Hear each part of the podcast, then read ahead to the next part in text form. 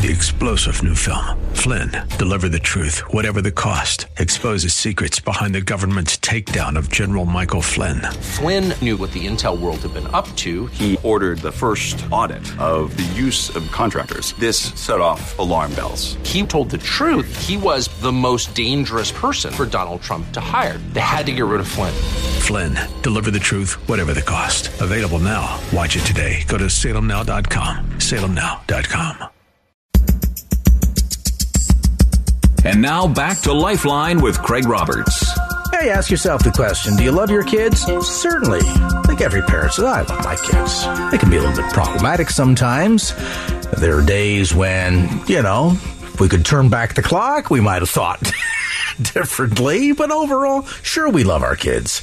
But how do we love our kids? And does it, in the end, make a difference? So there's so much to parenting these days. And unfortunately, it's the one really big important job in life where a lot like marriage, you don't get a handbook. There's no manual. There's no advanced pre-qualifications. Uh, you just kind of dive in and you go. And if you came, fortunately, from a good, strong family and uh, your parents did a pretty good job raising you, you can kind of model your parenting skills after them. And if you didn't, well, you think about what mom and dad did and then do the opposite, right? But in the end, some of the keys uh, to parenting can come down to not just that we love our children, but how we love our kids. That coincidentally is the title of a new book released by our guest on this segment of Lifeline, Milan and Kay Yerkovich. And uh, welcome both of you to the program. Hi, Craig. How are you? I'm well, thanks. Great to be with you. I, I think of the the five languages of love, and now you have brought out the five love styles. And let, us spend a moment when we talk about this. I think you know, at, at basic level, people think, well, of course I love my kids, and and sometimes I've learned from people like James Dobson, I have to employ tough love. But what are these five different styles of loving? Well, essentially. Um, you end up seeing different people like the avoider parent who male or female is the emotionally detached parent. Uh, you have the pleaser who's the rescuing parent who wants everybody to be happy. You have what we call the vacillator parent who's dedicated but highly preoccupied and sometimes present sometimes not. Also a person gets angry. A controller the autocratic parent and then the victim the childlike parent and all those styles, of course, there are good aspects. There are negative aspects. There are benefits. There, uh, I mean, I, I, suppose it's like anything, you know, the, the, the negatives weigh in with the positives. As we look at these different styles of parenting, give me some insight in terms of where do they come from? Is this something that, that's learned behavior? Do we model it after the way our parents loved us? What? Yes, we, we really do get our first lessons about love from our own families growing up, but we don't often stop to really ask ourselves, what exactly were those lessons and what was good about them and what, what would I like to change about them? And, you know, we were married 15 years and parented for 15 years without ever really looking back to answer or ask that question. So we, we come out of our homes with an an imprint of intimacy or beliefs about relational styles, in each one of these that Milan just mentioned um, have some specific issues that often we aren't aware of. Now let's talk about some of the things that we're not aware of. Okay, and well, for example, I was the avoider parent. And so I came from a home where um, my parents did a great job raising responsible, self-sufficient kids, and we performed well. Um, but where they where they were weak, and I don't think they realized this, was they were weak in emotional connection. We were never asked about feelings as as a kid, and with my sisters, we were never comforted when we were emotionally distressed. We were sort of left to figure that out on our own. So I adopted those rules and parented my own kids in the same way. And I think most avoider parents, male or female, are, are going to be task oriented and they're going to applaud mastery and independence. And sometimes I expected my kids to be further along than they were really developmentally ready to be. And you know, when when my kids were frustrated or um, you know upset, I really didn't have the skills to draw out their emotions or ask them what they were feeling because I didn't really know what I was feeling. Now, toward that end, I, am I'm, I'm curious, Milan, how did your parenting style uh, work in harmony or, or against? Was there a sense of balance between the two of you? Oh, well, I like your optimistic start. did they work in harmony? Well, actually, they didn't because as a pleaser parent, I wanted everybody to be happy, and I was a fear-based parent, which is what uh, pleasers are.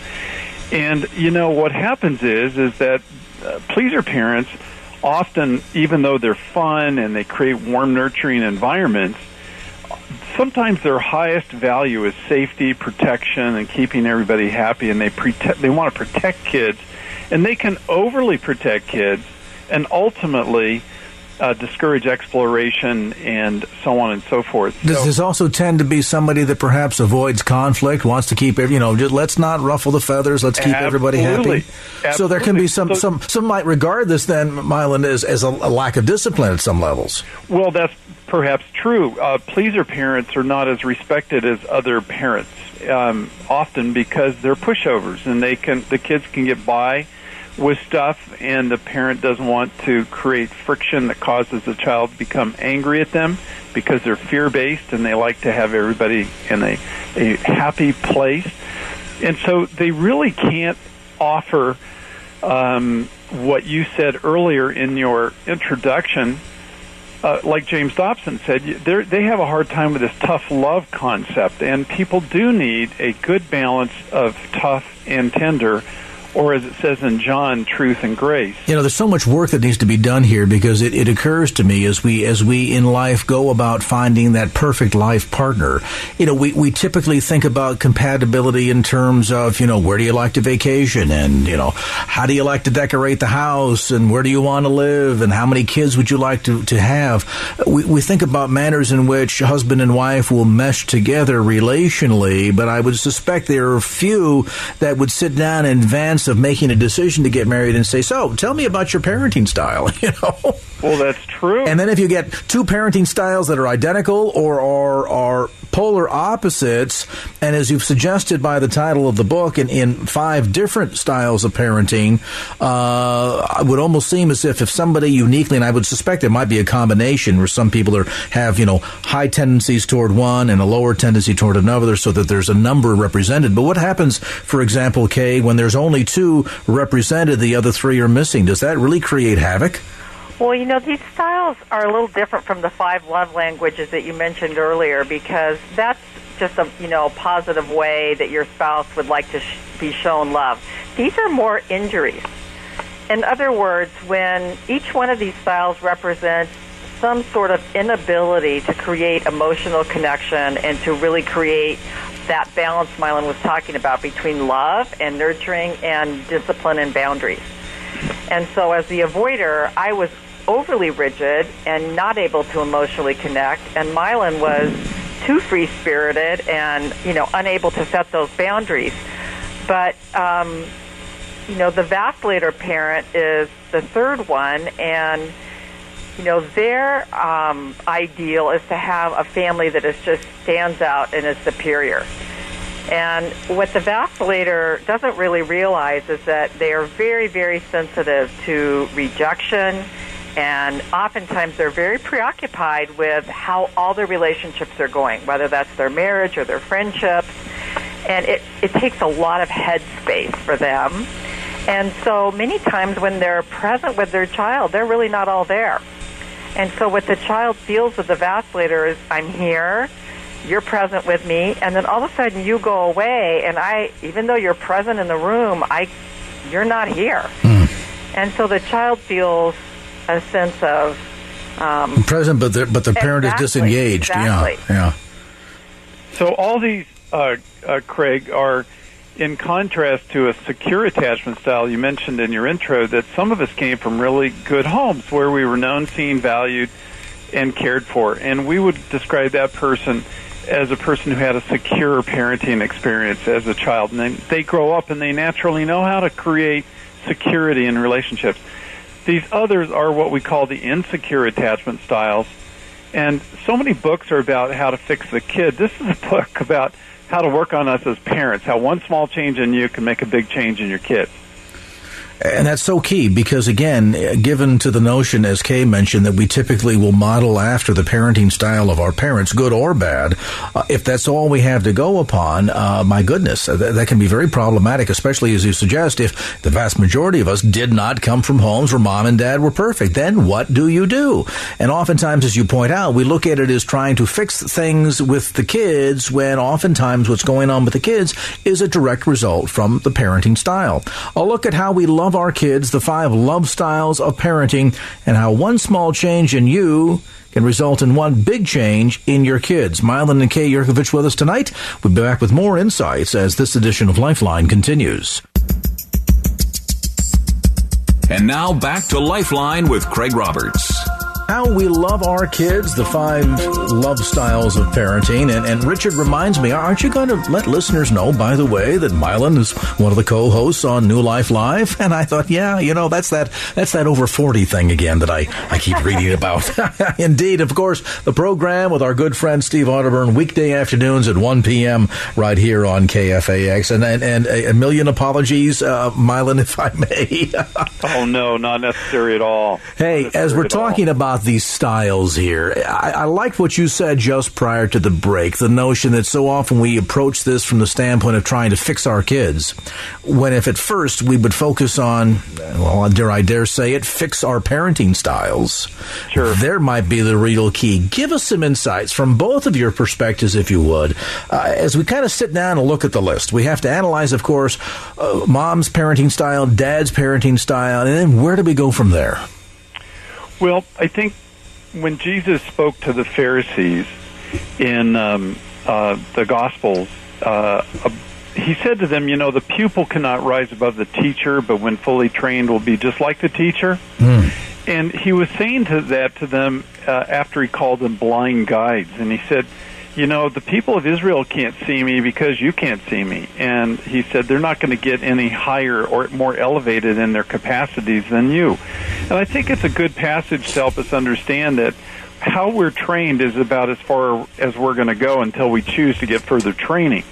So, again, as a pleaser, I was a fear based parent. The vacillator's are very shame based parents, and they also fluctuate between being overly in, uh, often rescuing and intrusive with their child to distant and angry, and so they, they vacillate back and forth. And the avoiders tend to be very much about task and mastery. And this can also, Craig, create a, a triangulation in the marriage where uh, the rescuing parent is, is more empathetic and has more, shall we say, um, uh, empath, em, empathy for the child and then the avoiders less imp, you know empathic and then the parents are arguing about what should happen to the child without stopping and asking are you balanced and am I balanced? You know in our assessments. And maybe as you said earlier we need to ask and balance each other out a little bit more. This really needs to be a team effort. In other words this is not dad picking on mom or vice versa. Well it sure happens a lot.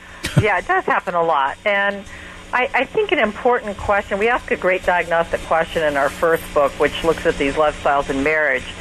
You know, do you have a memory of comfort from your own childhood where a parent saw that you were distressed and they noticed that you were emotionally upset about something and they sought you out and really listened to you and drew out your heart and, you know, offered comfort so you left that experience feeling relief? And surprisingly, about 80% of our audiences don't have one memory like that. So comfort is a big part of emotional connection, and avoiders don't know how to do it, and pleasers are afraid of negative feelings. They avoid them. You know, vacillators are so preoccupied that they often aren't able to give their kids comfort because they're trying to comfort themselves. And, and, and their world is either good or bad. Yeah. It's just all good or all bad. And then that last style that we haven't even talked about yet, you know, the people that come from really difficult homes that end up being controllers or victims. Um, you know, they they just don't have any memories. In fact, the thing they didn't get comfort. They actually got their parents were stress makers instead of stress reducers. Um, so this whole idea of learning to emotionally connect and and comfort each other um, was really transforming for us in our marriage, and it really helped us um, learn how to emotionally connect to our kids as well. And uh, a lot of this, Kay, does it come down to learning how to bring about a balance of the good things from all five love styles? Is that what the goal is here in the end? I think the goal is to really look at your love style as an injury. In other words, as an avoider, I didn't get emotional connection in my family, and I was very unable to do it with my own kids. When I realized that, I had to take responsibility for that lack of training in my own home, and I had to learn to know what my feelings were. I had to learn to be able to articulate them. And the more comfortable I got in expressing emotions and accepting comfort for myself, the more I was able to do it for my children. So each of these styles sort of is representative of an injury from your own family and taking responsibility to really understand that and how it hampers your parenting and, and growing towards a more um, secure um, style where you really have the capacity to uh, connect and to relate um, on an emotional level and to listen well. Um, you know, so often we see our kids' behavior and we just react to the behavior without ever saying, why is this child behaving this way? What stresses them? We don't ask enough questions to even sometimes understand that. And you know, this is such an important key because Milan, you touched on this earlier. I mean, certainly from an empowerment standpoint, and this is true in any relationship, the one that we have control over ultimately is ourselves if we start working on ourselves, understanding our parenting styles, seeing the benefits, uh, the disadvantages, and, and beginning to work on that, that certainly is the one key that we can control. But I suppose, too, there's also the dynamic here as much as there is the parenting style. Then there's just the kid's style, so to speak, the kid's personality. In the book, you talk about the free spirited, the determined, the sensitive, the introverted, the premature. Then I guess there's sort of the meshing of your parenting style with the child's, uh, how would we say it, Milan, parenting needs? Well, I think parenting needs is a very good term. I wished we would have used that in the book. so, uh, yes, you're right. It's um, every child's unique, and a lot of people, especially in evangelical Christianity, want to create cookie cutter formulas for how to raise a kid. And some kids are what we call a highly sensitive child, and and they they are perhaps sensitive to touch and light and sounds and and they're fussier and and yet if they're put into the same plan as as a child who's not that way, they, they really cave under the pressure, and their life is not a happy one. Uh, I think we can have the same standards but different approaches to each child. Need to be a lot of flexibility then, because your parenting style may not match their parenting needs, and every child within the family, three, four, five kids, whatever, may all indeed, as unique individuals, have different needs. Oh, absolutely. You know that's so true, and you know, I think anybody who's had more than one child realizes the the truth of that. But in the same respect, we all do need to be really understood and loved and known. And you know, we ask a question in our seminars: How many of you felt you had parents who deeply knew you, um, knew what made you tick, knew what your likes and dislikes were, um, knew what your struggles and stresses were? And again, there's a there's a just a minority of people who raise their hands, and so every child really needs to be deeply known and valued and loved. And um, to the degree that we receive that as kids, you know, then we know how to do it. But if we didn't have parents who deeply knew us, then we're we're going to be lacking those skills. So this is really a, a even book. awareness. An awareness. That's right. Um, I mean, I parented for 15 years with no awareness that I was really parenting as an avoider. And my last, our fourth child, um, got the best of us. And, mm-hmm. you know, you can see her ability to emotionally connect and be able to articulate feelings and um, listen well uh, is just at a higher level. And I would suspect, too, here in the end, it, you know, it takes time, it takes an investment because you're getting to not only know the parenting style of your spouse, but also the unique individual needs of your kids. And obviously, that number in time increases exponentially based on the size of your family. Uh, but that said, I would imagine, Milan, we shouldn't feel overwhelmed by this task. I think we need to feel like uh, I can start any time to get better.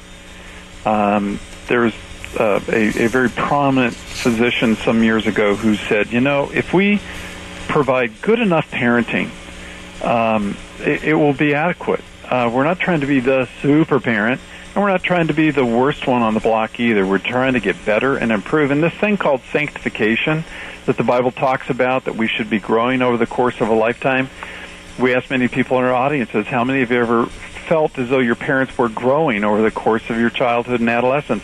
And again, very few hands go up. You know, the, I never saw growth. So it's a gradual thing, isn't it? You know, the concept of growth in the Bible, it's like seasons and time and fruit and fruit bearing. It's, it's, a, it's a function of time and growth.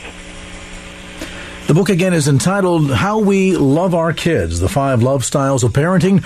One small change in you, one big change in your kids. The new book, by the way, published by Waterbrook, available at bookstores throughout the Bay Area. Also more information on both the ministry of Milan and Kay and information on the book on their website, howwelove.com. That's howwelove.com.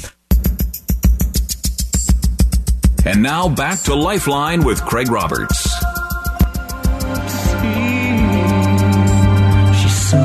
Somebody's daughter, somebody's child.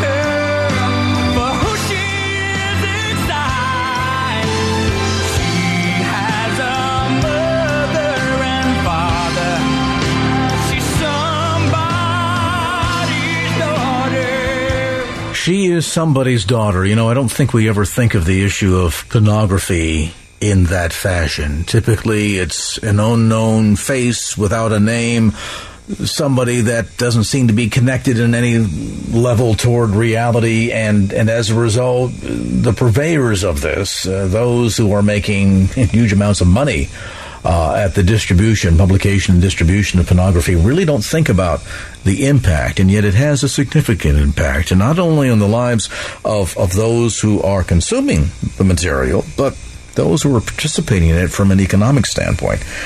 Steve Siler joins us on the program program. He is founder of Music for the Soul and executive producer of uh, part of the song you just heard there a moment ago, uh, highlighted um, Somebody's Daughter. And Steve, thanks so much for taking time to be with us tonight.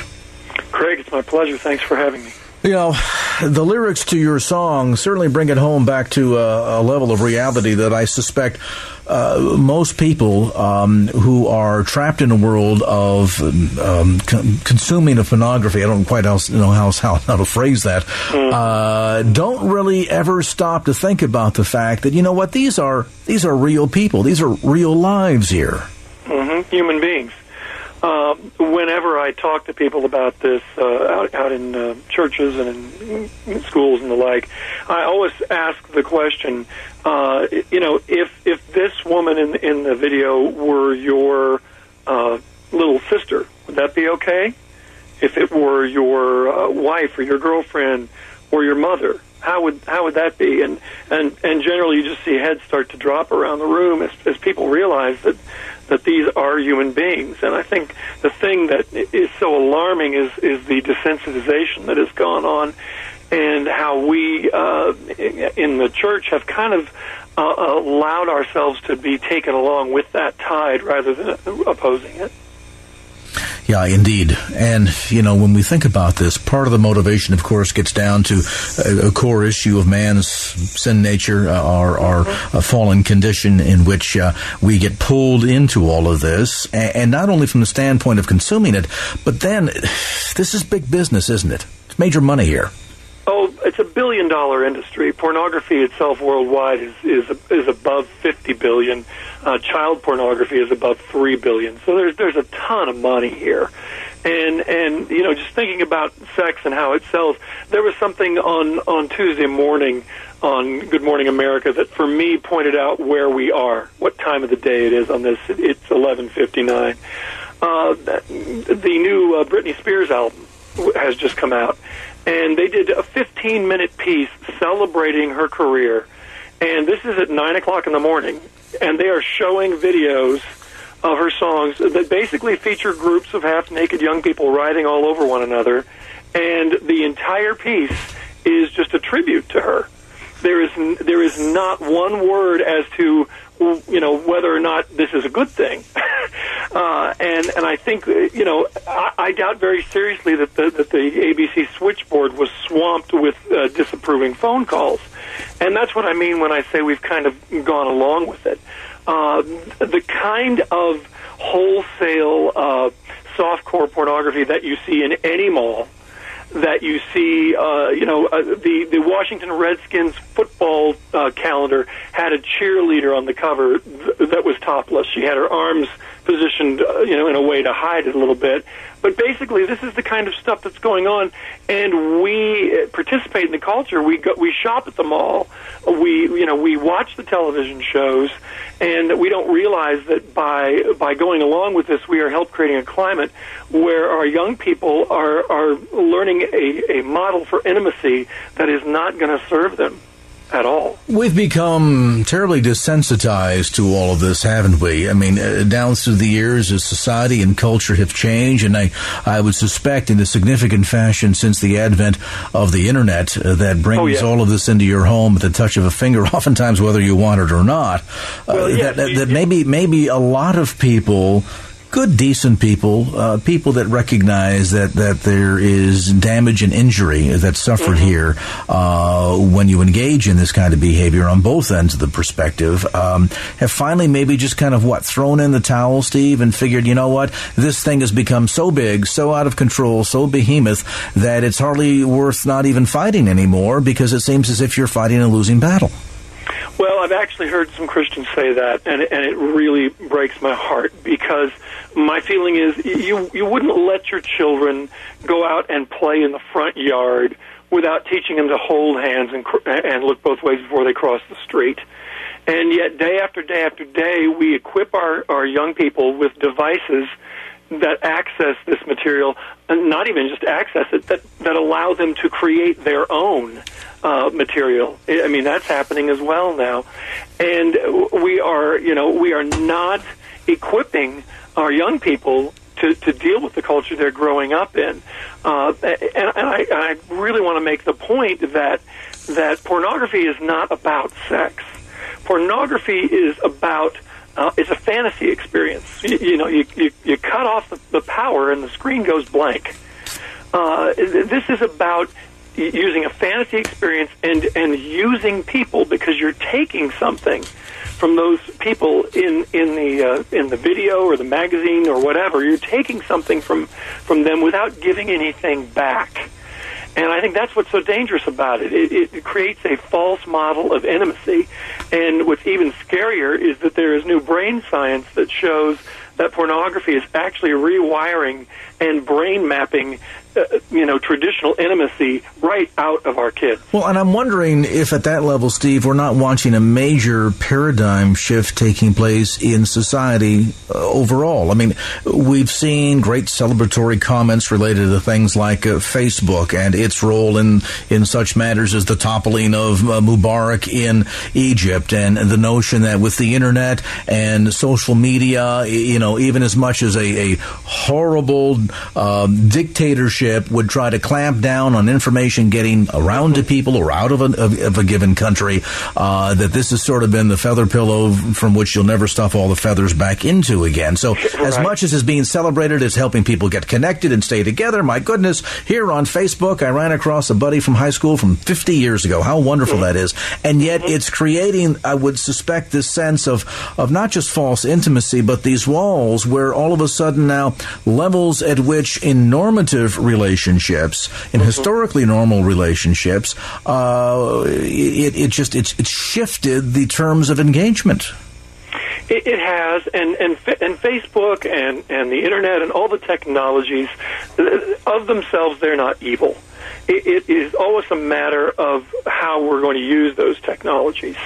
And you're right; those technologies can be used for good. And and I mean, here we are talking on the radio and, and sharing this message. So you know, I, I don't encourage people to be. Uh, to be down on technology, I, I encourage responsible use of technology. And just for a moment, I feel like I didn't really address your question about uh, you know, the, the people who feel hopeless about this. I mean, I always come back to God's mercies being new every morning. He's given us another day. He's given us new children being born into the world. Obviously, if He's given us a new day and new life, then there is hope and there is a chance. And, and, and responsible people, people who are moral, not just Christian people, people uh, of all uh, faiths and backgrounds who are moral, have a responsibility to step up and protect our kids. The, the truth of the matter is, 100% of our kids are going to see pornography before they graduate from high school in this culture. So, you know, people are always asking me what the statistics are. At this point, I think you can throw them all out the window. You're right. The feathers are out of the pillow. This is the world we live in. Our only choice now is how will we respond to it? How will we mentor our kids? How will we get healthy? How will we shine the light of truth in the church on this issue?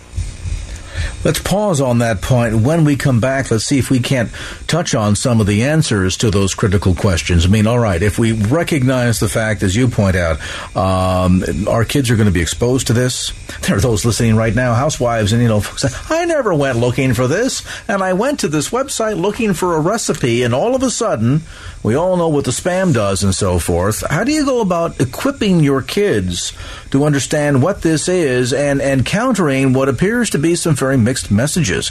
I mean, mom and dad and the church are all saying that this is not good, not healthy, um, is going to be potentially ruinous to your ability to carry on a healthy, proper relationship, and yet if it's so bad, why is it so prevalent? We'll answer that question as well. Steve Siler, my guest, founder of Music for the Soul, executive producer of Somebody's Daughter. We're talking today about um, a recent uh, Harvard Crimson article on pornographic pornography uh, and the question of ethics and uh, how addiction to pornography can be so ruinous to so many aspects of normal living. Back to more of our conversation as Lifeline continues. And now back to Lifeline with Craig Roberts.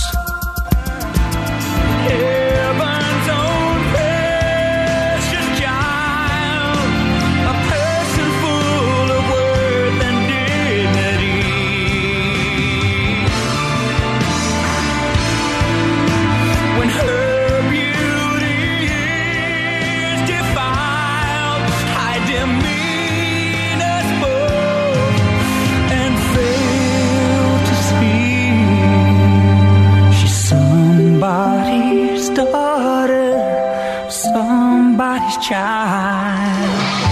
Our conversation with Steve Siler, who is, by the way, the executive producer of the uh, highlight of the tune you just heard a moment ago, Somebody's Daughter. We're talking about the impact of pornography and the challenges that we face in trying to bring balance to this topic. I mean, it was challenging 30, 40, 50 years ago with the advent of, of, of certain publications out there, you know, the, the Hugh Hefners of the world, uh, uh, Larry Flynts and those. Uh, now, with the advent of the World Wide Web, it's impossible to control it. And as Steve points out, parents face the fact your children, like it or not, will be exposed to pornography.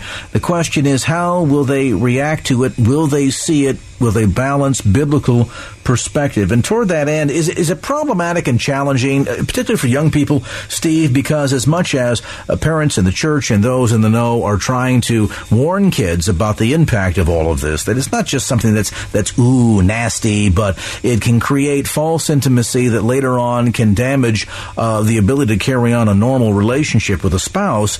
But, but then too, that notion that we're trying to combat something here with so many mixed messages in the general public that I would imagine a lot of teenagers look at this and say, well, wait a minute. You know, if it's so bad and so terrible, how come it's so pervasive? yeah, that's a really good question.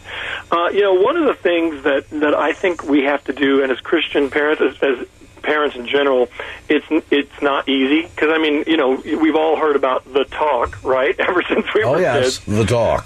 The, the point is, I think one of the first things we can do for our kids, you know, we always tell our kids at church the truth will set them free.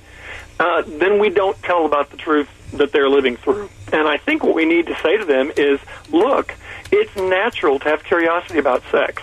God created sex. It's beautiful. It's wonderful. It is exciting. But you want to experience it in the proper context and with a proper understanding of its power. So, toward that end, let me share with you why pornography is not the proper way to experience sex.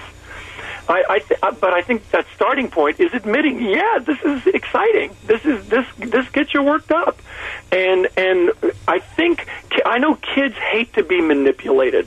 whenever I talk to high school kids and even college kids, I always tell them, don't you realize the pornographers are manipulating your natural hormones to their financial advantage? They don't care about you. They don't care whether this is going to ruin your ability to have intimacy. They don't care whether it's going to mess up your relationship with your girlfriend. They don't care about any of that. They just want to get you hooked when you're young so they'll have a customer for life. And I think when kids realize that, they can get a little angry, and that's when I think they have a chance against this stuff. When they value themselves enough to say, you know what, I'm not going to be tricked into spending, uh, you know, ruining my intimacy and spending and my worth and my value, uh, throwing it away on this stuff. The talk. How, how soon should we begin the talk? How how educated do parents need to get ahead of it? You know, and I know that sounds like an odd question. It's like I'm your parent. Of course, I understand how the birds and the bees work. If I didn't, you wouldn't be here. Well, but you know, yet it's changed so drastically, Steve. Even from when I was a kid, and I'm I'm Sure. I'm I'm you know I'm certainly no kid, but I'm no fossil either. It's changed so dramatically to try to be able to understand and relate to these kids as they're dealing with the barrage of not just the internet, but now cell phones and texting and sexting and all this too. Mm hmm. Well, I think yes, parents have to have to be educated. In fact, uh, there's a number of things I want to say about this. Uh, I, I have a, a something I've created called the things you can do list, and I want to make sure everybody knows how to get it because it's free. It's at our website. One of the things that I encourage uh, parents to do is get educated, and I encourage churches to have ongoing parental education in this area because the technology that was the coolest six months ago, you know how that goes. It's out of date already. I mean, kids are able to access this stuff through ways that most parents don't even realize, like through a Wii. You know, I mean, they're- they're- it's crazy what what the technology can do, and our kids fly this stuff like jet planes because they've been on the technology since they were little. Whereas, you know, folks like us, I mean, we've come to it later in life, so we we don't even really understand how quickly uh, and how pervasively this stuff can move around.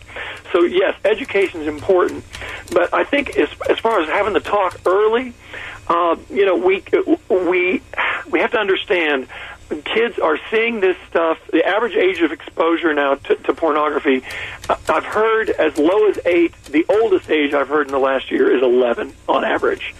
Uh, you know, I wish we could afford to wait uh, till later because you know we all hate this idea of, of ruining our kids' innocence.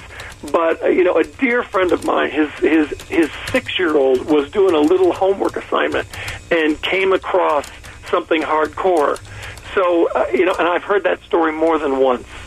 So I just really, you know, want to encourage people. that- Obviously, you need to do things age appropriately, but I want to encourage people not to shy away from beginning to have these discussions in a way that will give their kids some guardrails. And as far as technology goes, I mean, parents need to understand. You know, you need to have all kinds of, of internet accountability, internet filter software on all your computers. Uh, the, you know, the blocking software. You need to have it on your phones. You need to have it on your televisions. You need to have every computer in the house that pass through rooms. My son is 17. He still doesn't have a computer or a TV in his room, and he feels Amish. That's too bad. uh, you know, that's just too bad. You know, that said, our kids are going to go out into the world. You got to know your parents' friends. You got to talk about this stuff. It isn't any fun. Like you said, I wish it wasn't true, but it is. We got to talk about this stuff because we can't. I put it this way: we, the church wants to be a light in the world. We can't be a light in the world till we mentor our own kids. We can't mentor our own kids until we admit that as adults we struggle with it. We need to come clean and get healthy, and we can't do any of that until we just start talking about it. So, to, so for me, somebody's daughter is that light switch that can be turned on in a church. Start the conversation, and once you do that, there's all sorts of things you can do. Some good insights from Steve Siler, again, executive producer of Somebody's Daughter. Steve, finally, if folks uh, touched by this song would like to get a copy of it, is available through iTunes or how? Uh, the DVD's on iTunes. The DVD CD set is at our website. They can go to somebody'sdaughter.org. Or, and they can also, to get the three things you can do list, they can go to musicforthesoul.org.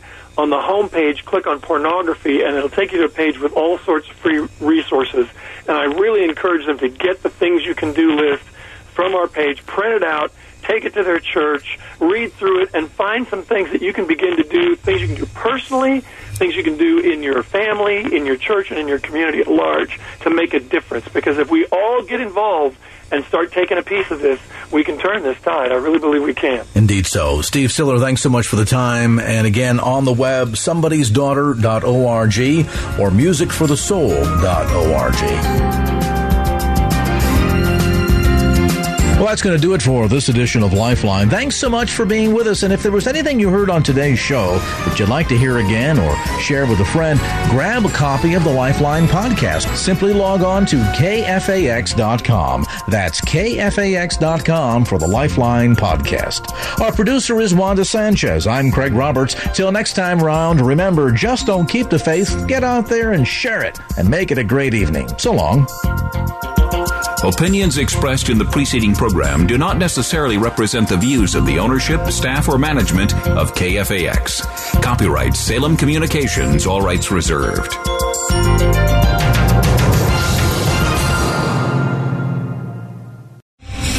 Star general Michael J. Flynn, head of the Pentagon Intelligence Agency, knew all the government's dirty secrets. He was one of the most respected generals in the military. Flynn knew what the intel world had been up to. He understood its funding. He ordered the first audit of the use of contractors. This set off alarm bells. The explosive new documentary, Flynn, Deliver the Truth, Whatever the Cost, and covers the facts behind this scandal. Flynn told the truth. He was the most dangerous person for Donald Trump to hire. I find out the worst enemy that I'm going to face in my life is right here in America. They took my assessment and they wanted me to change it. And I was like, I'm not changing it. They had to get rid of Flynn. With in depth interviews, archival footage, and never before seen personal records of the man behind the headlines. I just felt like I was drowning. Flynn, deliver the truth, whatever the cost. Available now. Watch it today. Go to salemnow.com. Salemnow.com.